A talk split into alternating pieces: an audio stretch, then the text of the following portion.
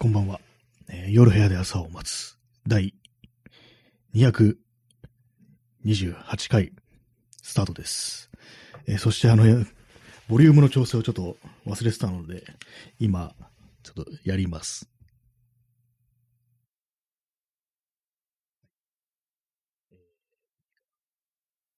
あ、あ、あ、はい。ちょっと難しいんですよね、これ。こう使ってるこの USB オーディオインターフェースっていうののこうボリュームの調整、入力レベルの調整っていうのが結構その敏感な感じで、あんまりこう、回し、つまみを回しすぎると、こう、大きくなりすぎるっていう感じなんですけども、そこから少し絞ると急にちっちゃくなるっていう、そんな感じなんで、毎回ちょっと微妙な調整をしてるんですね。今日はその調整を忘れてて、そう、最大のまんま始めてしまったので、こう、大変なことになるかもしれないですね。はい、えーそんなわけで、えー本日も始まりました。夜部屋で朝を待つ。ですけれども、本日は12月の20日、22時57分です。12月の20日、20日っていうね、こう、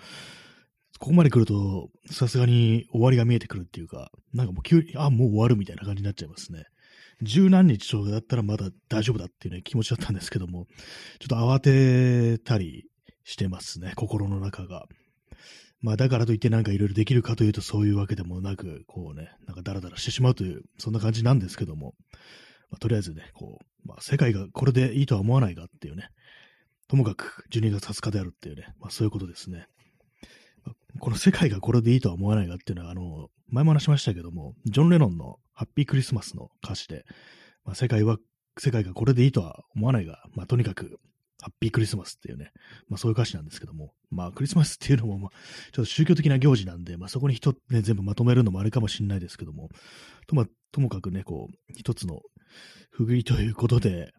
もう、戦うのやめようっていうね、まあそんな感じでいこうかなというふうに思ったりしておりますけども、はい。えー今日、今日のあの、サムネイル、あの、昨日もね、説明するの忘れたんですけども、今日のサムネイルはですね、これはあのー郵便局のポストにあのサンタの、こう、なんていうんですかね、こういうの、着ぐるみとも言えないし、なんかサンタの髭みたいなもんが貼り付けてあるというね、やつなんですけども、結構これがなんか凝ってるやつで、これあのー武蔵野市なんですけども、確か。武蔵野市か三鷹市かどっちかっていうところなんですけども、なんか、郵便局のとこにこれがあって、思わず写真に撮ったというね、そんな感じです。結構ね、凝ってますからね、これどうやって作ったんだろうっていう、作ったというかなんかこう、そういう何かね、こう、クリスマスの飾り付けみたいなもので売ってるのかなっていうふうに思うんですけども、そこからね、この写真を撮ったとこからまあ歩いて30分ぐらいのとこ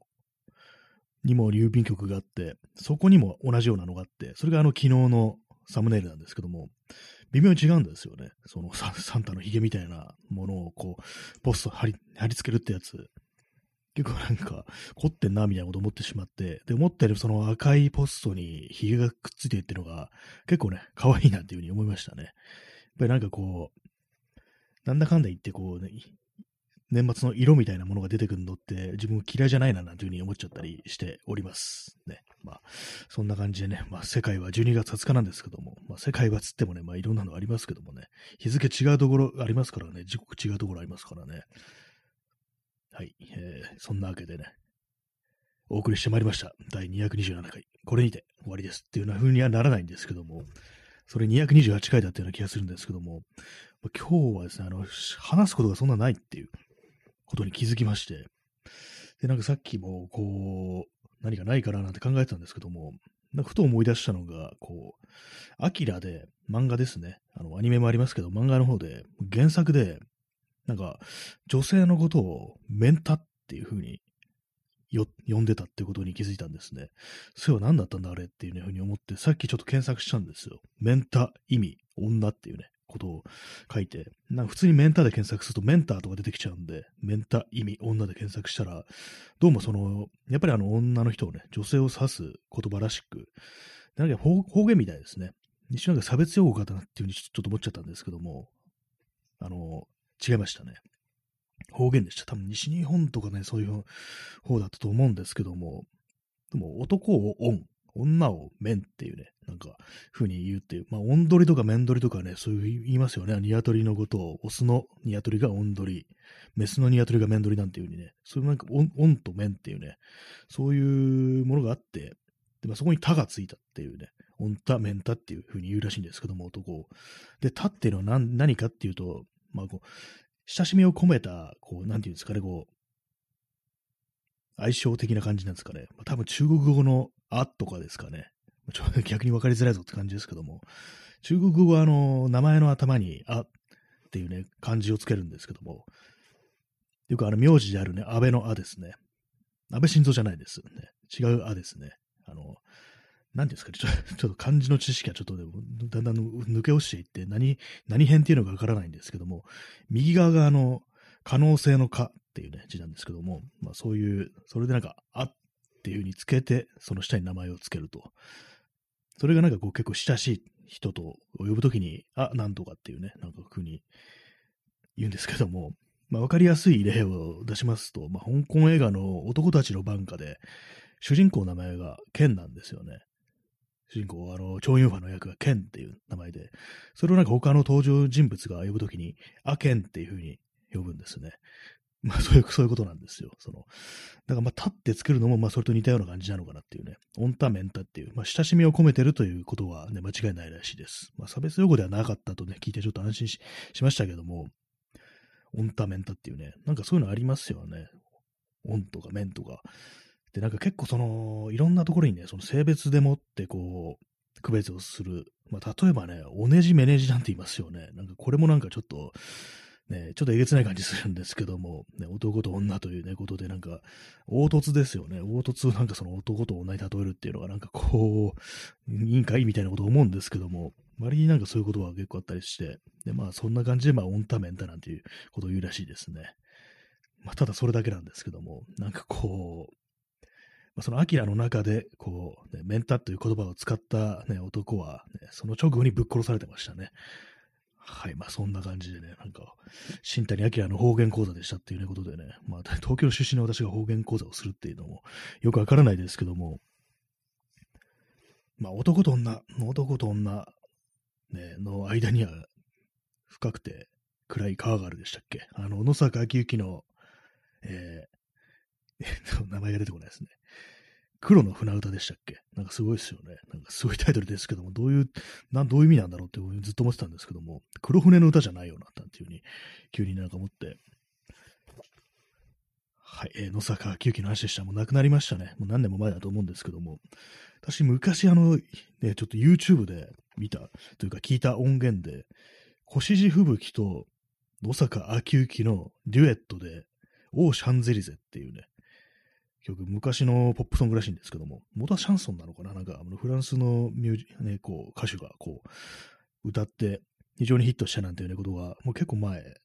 結構前というか70年代とか60年代なのかなって感じですけども、そのぐらいの、ね、歌なんですけども、それがなんかね、非常に良かったっていうね、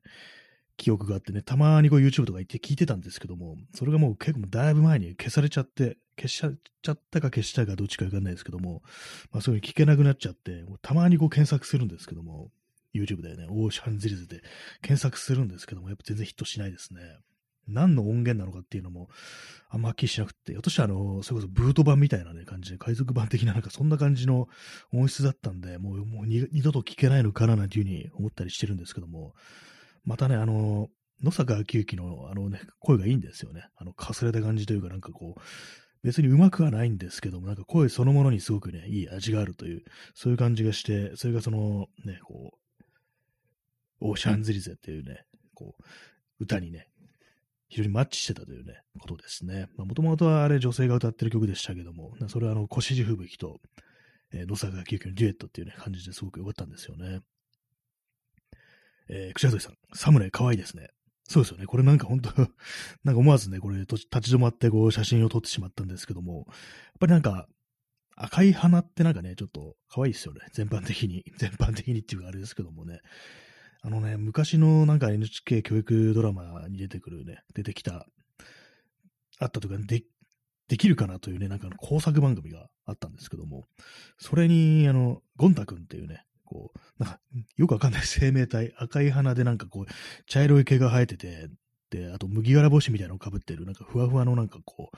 顔が三角形でおにぎりみたいな形をしてるというね、で、まあ、鼻が赤いという感じのキャラクターがいたんですけども、だからあれも、可愛いな、なんていうふうにね、私は思っておりますというね、話でございましたけども、なんか結構その、動物的なもののね、可愛さってものって結構な鼻が左右してるっていうの割にあるよあるような気がします。結構あの、犬のとこことかね、鼻可愛いですからね。なんかあの、なんていうんですかね、どう可愛いんだって言われるとちょっと答えもないんですけども。あとなんかコアラっていうのもあれ非常に鼻がね、大きいですけども、なんか、そこがなんかチャームポイント的なね、感じになってますよね。インスタントコーヒーを飲みます。え今日3杯目ですね。インスタントコーヒー3杯目なんですけども、ふと思ったんですけども、なんかこう、インスタントコーヒーを飲んで全然美味しくないっていうね、感じに思う時もあれば、うまいっていうふうに思う時もあるんですけども、何がそれを左右してるのかなと思うと、それは単純にあの、飲んで飽きたとかそういうわけじゃなくて、体が求めてるか求めてないかっていう、そういうことなんじゃないかっていうふうに、ふと思ったんですね。今まではなんかこう、そういう、求めてる求めてないとかね、そういうの関係なしに、ただ単に味に飽きたという、そういうことでね、考えたんですけども、もしかしたら、こう、ね、体がこう、そのカフェイン的なものを求めてるときに飲むと、まあ当たり前ですけども、まあそういうことなのかなというふうに思ったりして、やっぱりこう、一回一回のその、まあ、ものでも何食べるにしても飲むにしてもそうですけども、やっぱりこう、ある程度渇望みたいなものをね、体にこう抱えてないと意味がないというね、まあ、全然美味しくないということではね、なんかこう、せっかくね、消費するわけですから、ね、もったいないなというふうに思ったんですけども、適度にまあ、コーヒー抜いていくっていうのはね、まあ、体の調子がなんか悪くなくてもいいかもしれないな、というようなことを思ったりしております。まあ、1日ね、最大でも3杯っていうね、感じで、まあ、時になんか2、3日抜くみたいな、そんな感じで行った方がいいのかな、というふうに、今ではこう、考えておりますというね、まあ、そんな感じでございますけども、まあ、結構ね、一度なんかこういうものって飲み始めると、本当になんか、アディクションというかね、どんどんどんどんどんどん行ってしまうという、そういうところが、まああるんですけども、なかなかね、こう、こらえるのが難しいんですよね。癖みたいになると、本当になんかこう、そこから動くのが難しいっていう風になって、まあ食べ物と違いますけども、こういうまあ寒い時期、冬場、こう、布団に入った時に、そこから出るのが、こう、大変になるっていうね、そういうのがあるんですけども、本当になんかあの、前にあの、ツイッターでこう流れてきたあの、一コマ漫画で、あの、布団に入ってるね、なんかちょっと犬っぽいような、なんかネズミっぽいような、なんかなんか動物っぽいキャラが、ぬくもるだけだからっていうふうに、ね、一言言ってるっていうね。で、それ、あ、二コマ漫画ですね。で、まあ、二コマ目でもこう、ぐーぐー寝てるっていうね、まあ、そういうことになってるっていうのはね、まあ、非常によくありますからね。私、その、布団に入るときにその、ぬくもるだけだからっていうね、その、セリフをなんか毎回必ず思い出してる感じで、やっぱりなんかこう、もうご多分に漏れずぐーぐーね、寝てるなんていうような感じになったりしてますね。ただやっぱりなんかこう、年を取るにつれて眠りというものが浅くなってきたっていうね、まあそういうことがあるんで、割になんかこう目目はね、パチッと覚めたりしますね。なんか20分ぐらい寝たらなんかこうパッとね、こう目が覚めるという感じで、気づいたらなんかこう、すごい時間経ってたっていうことはなんか最近なくなりましたね。こう、まあ、逆になんかこう、そのちゃんと睡眠取れてないということでね、それはそれでなんかちょっと問題があるのかもしれないですけども、これまあ寝すぎて焦るってことは、なんかやっぱなくなりましたね、そういえば。まあ一長一短というところありますけども、なんか遅刻とかね、あんまそういうのな、で考え、心配しなくなりましたね。もう絶対目覚めるわ、これみたいな感じになりましたね。再びあの、インスタントコーヒーを飲みます。まあそういうわけで、あの、暖かいところに一度入ってしまうと、まあ、抜け出るのが、こう、めんどくさいということでね、まあ、いろいろありますけども、まあ、冬のね、こう、冬の動物園、冬の動物園っていうのは、なんかありましたね、あの、谷口二郎の漫画で、まあ、読んだことないんですけども、まあ、その冬の風物詩ですね、まあ、そういう、まあ、それもあるんでね、なんか、そういうのがあるんで、あの、こたつというものをね、導入することに一緒にこう、抵抗があるっていう、そういうのがあるんですね。あれもなんか、ちょっとね、一旦入るともう動けなくなってしまうなんていう、そんなね、こと、まあ、子供の頃ね、こたつだったんで、結構そんな感じになってましたからね。まあ、子供の頃でそんな感じで大人になったらもうなおさら動けんだろうというね感じなんですけども、まあ、それもあってね、こう、こたつの導入は考えてないという、まあ、そんな感じですね。今、この部屋、エアコンは今日はつけてないですけども、割に耐えられてますね、今んとこ。はいね、なんか本当になんか、日常のことばっかり話しますけども、あれですね、昨日ちょっと話しましたけども、あの、大掃除の、大掃除が始まるぞっていうね、冬が始まるぞ、大掃除が始まるぞ、クリスマスが始まるぞっていうそういうことなんですけども、結構ね、私掃除割と好きなタイプで、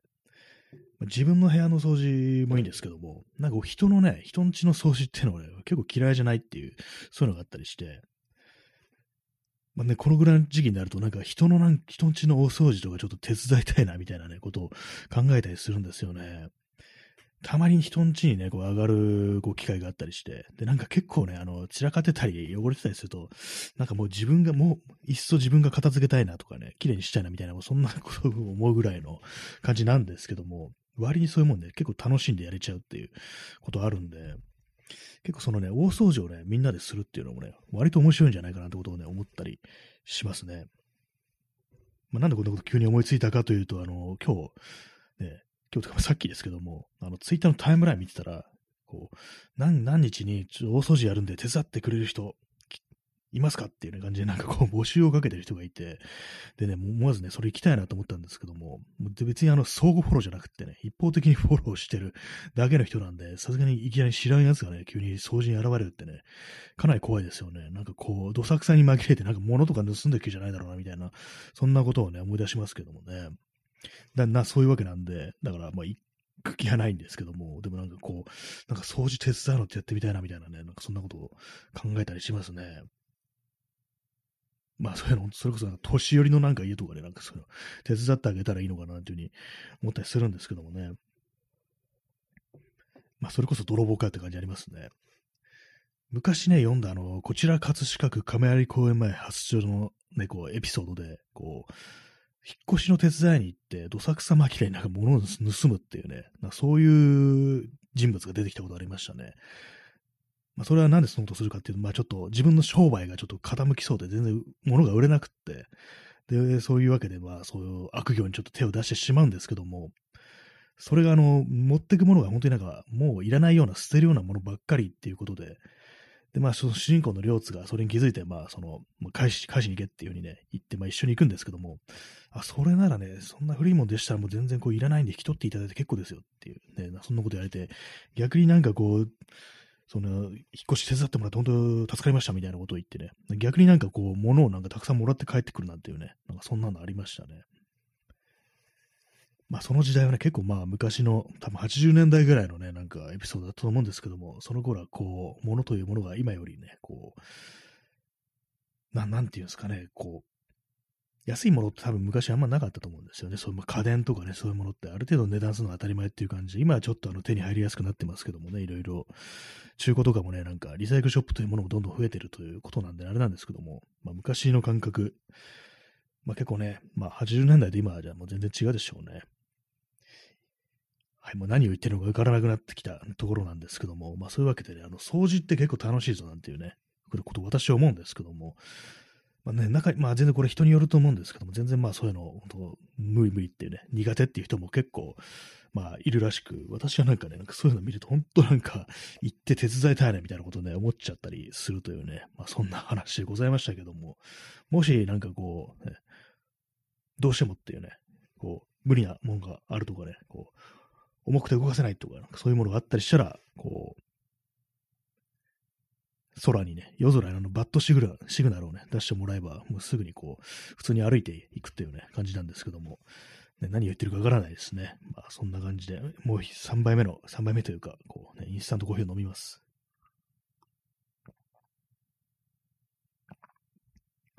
今日はやたらとなんかこう、インスタントコーヒーが美味しく感じるんで、まあ、いい感じにこう、カフェインが抜けてるんでしょうね。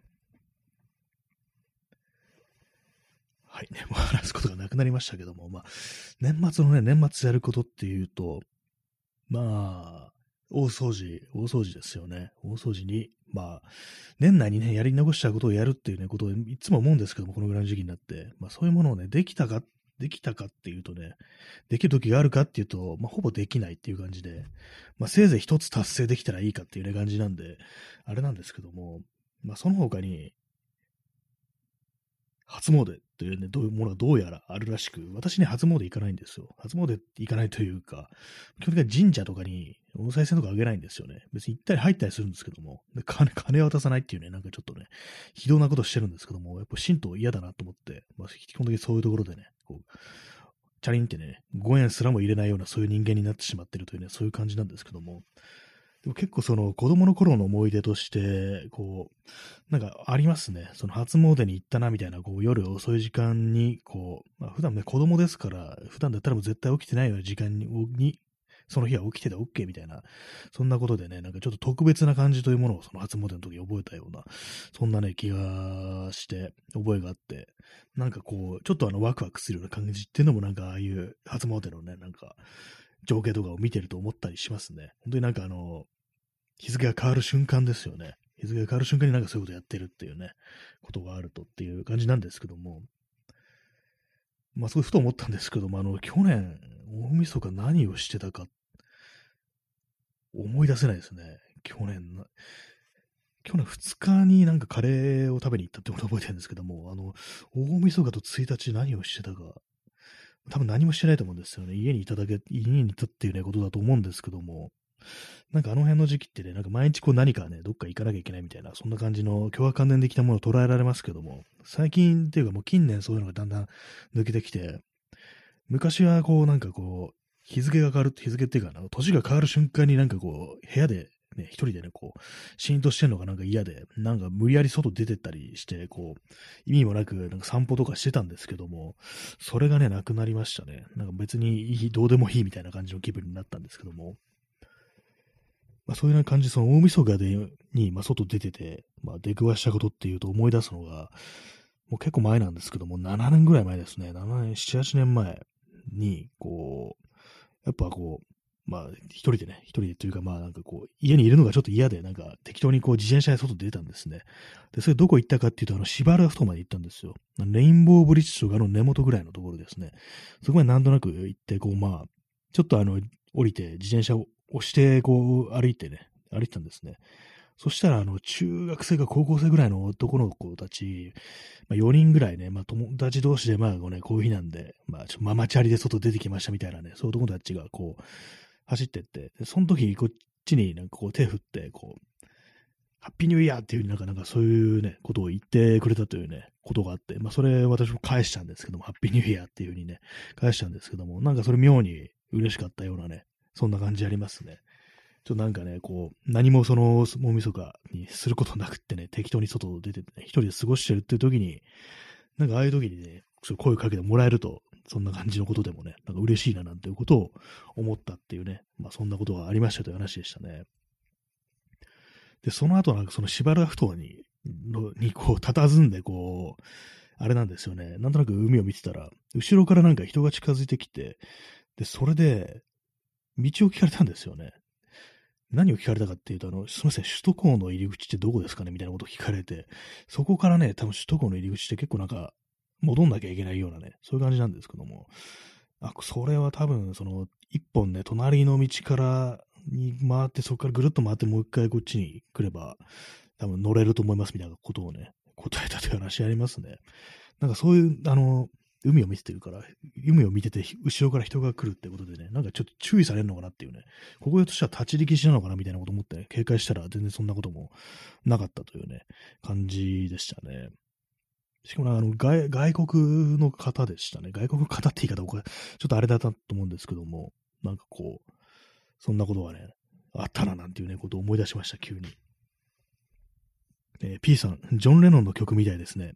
そうですね、ハッピーニューイヤーっていう風にね、知らない人となんかこう声をね、挨拶を交わし合うなんていうね、そんなことがあり得るんだっていう、まあそういうのもね、こう、一つの区切りであるという、大晦日というね、場所においてはそういうのもありになるというね、ことですね。まあ世界はこれでいいとは思わないが、とにかく、ハッピーニューイヤーっていうことでね、そういうことなんですね。まあ、年が明けたら、また戦闘が始まるみたいなね、感じですけども、なんかありましたよね、あの映画、まあ、実際のなんか実話みたいな感じだと思うんですけども、あの、第二次大戦だったかなんだかで、こう戦闘中にクリスマスで、が来て、で、まあそのクリスマスの日だけはこう、戦闘やめて、もう確かもう敵のね、敵同士で、まあ、アメリカ兵とドイツ兵だったと思うんですけども、なんか雪合戦みたいなことやったなんていうね、なんかそんな映画があったような気がするんですけども、まあ、結局でもその終わればまた戦闘が再開されるということでね、なんか非常になんかこう、悲しい結末を迎えるというそんな映画があったような気がしますね。えー、P さん、メリークリスマスミスター・ローレンスね、今ちょっとモノマネしようと思ったけど、ちょっと、ね、思い出せませんでした。ね、これはあの、戦場のメリークリスマスで、あの、たけしが、北野たけしがね、こう、最後の、最後のシーンですね。最後に、こう、メリークリスマス、ミスター・ローレンスっていうね、なんかそういう風に言って、微笑んで終わるっていうね、そういうやつなんですけども、ね、真似は難しいですね。メリークリスマス、ミスター・ローレンスっていうね、確かその、その前にあの、たけしは、まあ、その時は捕虜になってるんです。けど、これ第二次大戦中の話で、あの、まあ、米兵の捕虜になってるんですね、その時、たけしは。で、その前の段階として、あの、たけしは、あの、捕虜収容所の、の監守みたいなね、そういうのやってるんですけども、それでまあ、アメリカ人、アメリカ兵の捕虜、イギリス兵も含むか、まあ、その、捕虜に非常になんかこう、高圧的にひどいね、態度っていうかね、こう虐待をしてるっていうね、まあそういうキャラクターなんですけども、そのロレンスっていうのはこう日本語ができるから、こう、ミスター・ロレンスってね、呼ばれてるこのロレンスというね、ちょっと顔が安倍晋三に似てるんですよ。で、それがこう、日本語ができるんで通訳としてまあ使うわけですね。で、それでまあ非常にこう、高圧的にね、おい、ロレンスっていう風に、おいとかなんか言って、そういう感じでこう、まあ、こき使うんですけども、で、まあ、逆、立場逆転して、捕虜になった、こう、たけしのところに、そのロレンスがね、会いに来て、で、まあ、ひとしき話をして、で、まあ、そのたけしもね、つきものが落ちちゃうようになんかこう、おとなしくなってるという、まあ、その戦争犯罪人ということで、極刑が決まってるんですね、確か。で、まあ、そういう、今はもう覚悟ができてますみたいなね、ことをなんかこう、頭坊主にしてね、なんかこう、語るんですけども、でそのロレンスがこう、立ち去る時に、その背中に、その、前、昔のようにこう、ロレンスっていう風にね、怒鳴るんですよね。で、まあ、振り返ったロレンスに、微笑んでこう、メリークリスマス、ミスターロレンスっていうね、風に言って終わるっていうね、もう完全になんかネタバレしてますけども、まあそういうようなね、ラストシーンだというね、話でございましたけども、なんかメリークリスマスというね、言葉全然使ってないですね。メリークリスマスってあんま言わないですよね。ハッピーニューイヤーとかね、明けましておめでとうございますとか、良いお年をなんていうのもありますけども、メリークリスマスっていうね、なんかちょっとあの気恥ずかしいところがあって、なかなかね、言えないっていうのありますね。今年逆になんかあのメリークリスマスっていう風になんかこう言ってみようかなっていう風に思いますね。別にたけしの真似じゃなくてもいいんですけどもね。えー、くじあどりさん、ハッピーハヌカ。あ、これはなんか確かあの、メリークリスマスじゃない別な言い方、なんかいろんな宗教があるということに、こう、配慮したっていう言い方だったという記憶があるんですけど、合ってますでしょうか？それもいいかもしれないですね。やっぱメリークリスマスだと、あの、キリスト教になっちゃいますからね。私、キリスト教ではないので、それがなんかこう、メリークリスマスっていうね、風に言うと、クジャドリさん、ユダヤ教の言い方ですね。ユダヤ教そうなんですね。ああ、それ知りませんでしたね。ユダヤ教、まあ、それも一つの宗教であるということで、なんですかね、いきなり、もう、ロレンスっていう風に、名前、名前じゃないかって感じですけども、なんかそれでいこうかなっていうね、ロレンスっていうね、なんかもう怒鳴ってる人になりますけどもね、それの感じでいこうかなっていう風に言いますけども、まあ、まあ、街中でいきなりローレンスっていう風に言ったらね、こう全国のローレンスさんがこう振り向くというような、そんな感じになりますけども、まあ、その辺はね、こう仕方ないということでですね。でも何言ってるかわかんなくなってますけども、なんかこう普段言わない挨拶を言うっていうね、なんかそれもいいのではないかなっていうふうに思ったりしました。あ確か全宗教に配慮したような、なんかそんなような言い方もあったような、それこそハッピーニューイヤーかなっていう。まあ、ニューイヤーっていうのもね、なんか、暦の都合だぜっていうね、感じもしますけどもね、宇宙人ところには通じないぞっていうようなこと思うんでね、なんか最終的に何を言えばいいのかわかんなくなりますけどもね。まあ、何を言わなくてもいいのかもしれないですもんね。えー、コーヒー飲みます。最近なんかどんどん早口になってるような気がして、この放送。どうなんですかね。あまり早口で言うと、ちょっとコメントが入れづらいっていうね、そういうことも私はたまに考えたりするんですけども、なんかどうもね、もう本当何度も何度も言ってますけども、空白を恐れるというね、なんかそんなこう人間になってるなというね、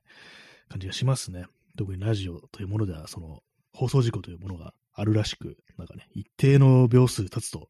あかんというね、ことになるらしいですけども、まあ別にネットなんだからね、別に何でもいいだろうというね、話なんですけども、っていう話もね、この話も本当になんか、もう20回ぐらいしてんじゃないかなというふうに思いますけどもね、まあそんな感じでね、お送りしてまいりました。第228回ですけども、まあついにこう、12月の20日を迎えたということで、やばい年末になってしまうっていうね、今年が終わってしまうということでね、今からなんかこう、ラストスパートかけてなんかいろいろこなしたい気もします。そんな感じでご清聴ありがとうございました。さようなら。